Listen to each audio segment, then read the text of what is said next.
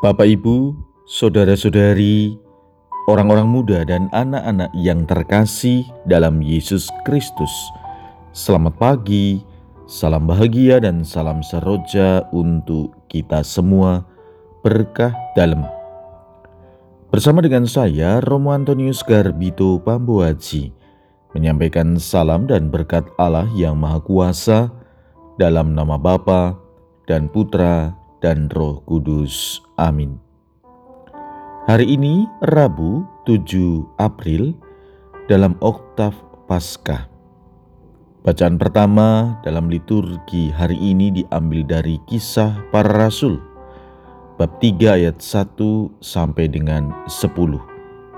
Bacaan Injil diambil dari Injil Lukas bab 24 ayat 13 sampai dengan 35.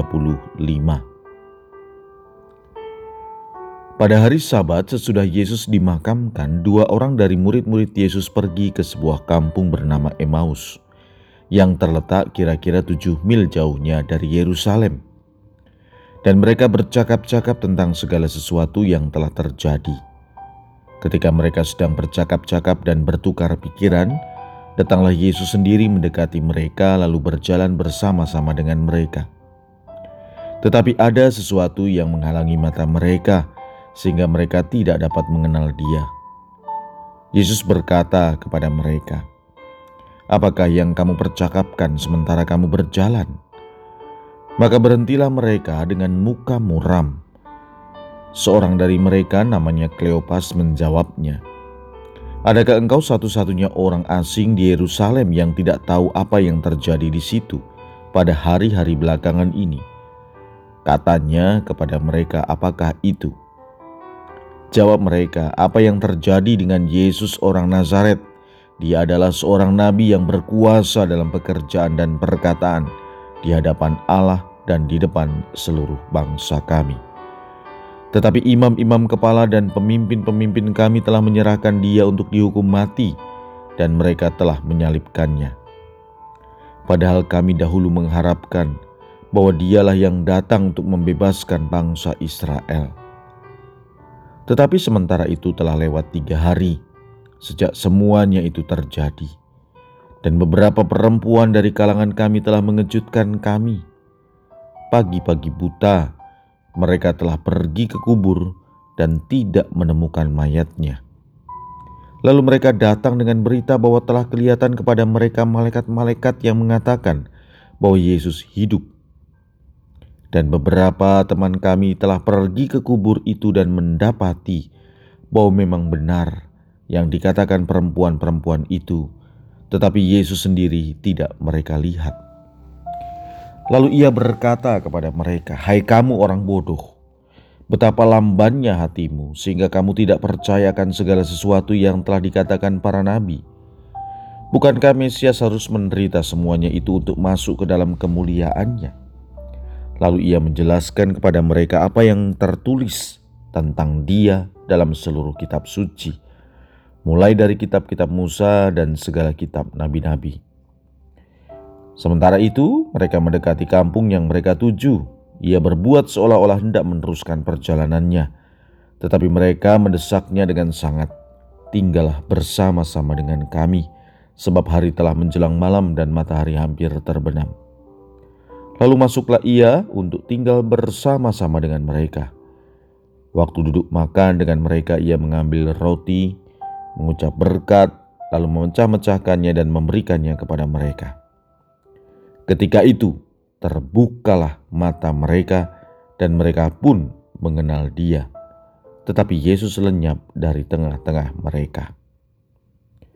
Kata mereka seorang kepada yang lain, "Bukankah hati kita berkobar-kobar ketika Ia berbicara dengan kita di tengah jalan dan ketika Ia menerangkan kitab suci kepada kita?"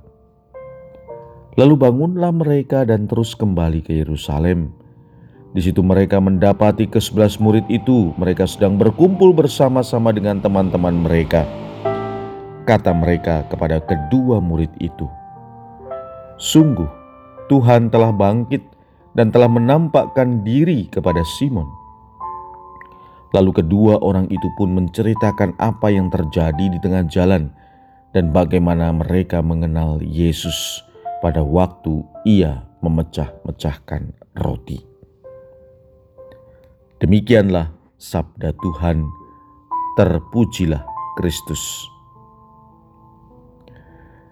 Saudara-saudariku yang dikasihi Tuhan, dalam bacaan pertama hari ini, kita mendengar kisah penyembuhan yang dilakukan Petrus dan Yohanes ketika mereka memasuki bait Allah untuk berdoa.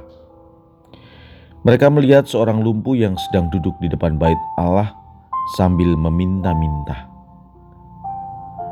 Dengan belas kasih Tuhan, Petrus dan Yohanes mau menunjukkan sikap berbela rasa kepadanya. Orang lumpuh itu dibantu berdiri lalu berjalan seperti biasa. Petrus dan Yohanes berbuat seperti Yesus berbuat. Kata-kata, tindakan, dan perhatian mereka sama dengan apa yang dulu dilakukan oleh Sang Guru. Maka para murid mau menghidupkan kembali Yesus dalam diri mereka. Penting untuk kita perhatikan bahwa yang dibicarakan dan dilakukan oleh Petrus dan Yohanes adalah demi Yesus Kristus, demi Allah Bapa, bukan demi kepentingan mereka. Petrus dan Yohanes membantu orang lumpuh ini berjalan kembali bukan karena kekuatan dan kehebatan mereka, tetapi mereka menyembuhkannya dalam nama Yesus. Kita pun dipanggil untuk melakukan tindakan yang sama, memberikan penghiburan, menyembuhkan, mendoakan, mengangkat kembali orang-orang yang terpuruk, bukan demi ketenaran kita, tetapi demi kemuliaan Tuhan. Dalam Injil hari ini, kisah kedua murid yang pergi ke Emmaus menyadarkan kita bagaimana kita harus menangkap kehadiran Yesus yang menyertai perjalanan hidup. Para murid yang dirundung kepahitan hidup dan terus-menerus melihat kesedihan diri sendiri, akhirnya tidak mampu melihat kehadiran Yesus yang mendampingi perjalanan hidup mereka. Mereka mengenal Yesus ketika Yesus berekaristi bersama mereka. Konsekuensinya adalah mereka kembali untuk memberi kesaksian bahwa Yesus sungguh bangkit dari kematian.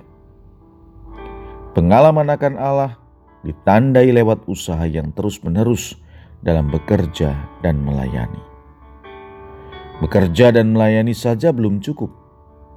Maka kesetiaan kepada Yesus, membuka diri kepadanya, itulah yang menjadi syarat. Dengan demikian, hati mereka dapat berkobar-kobar dan berani untuk pergi bersaksi bahwa Yesus sungguh bangkit.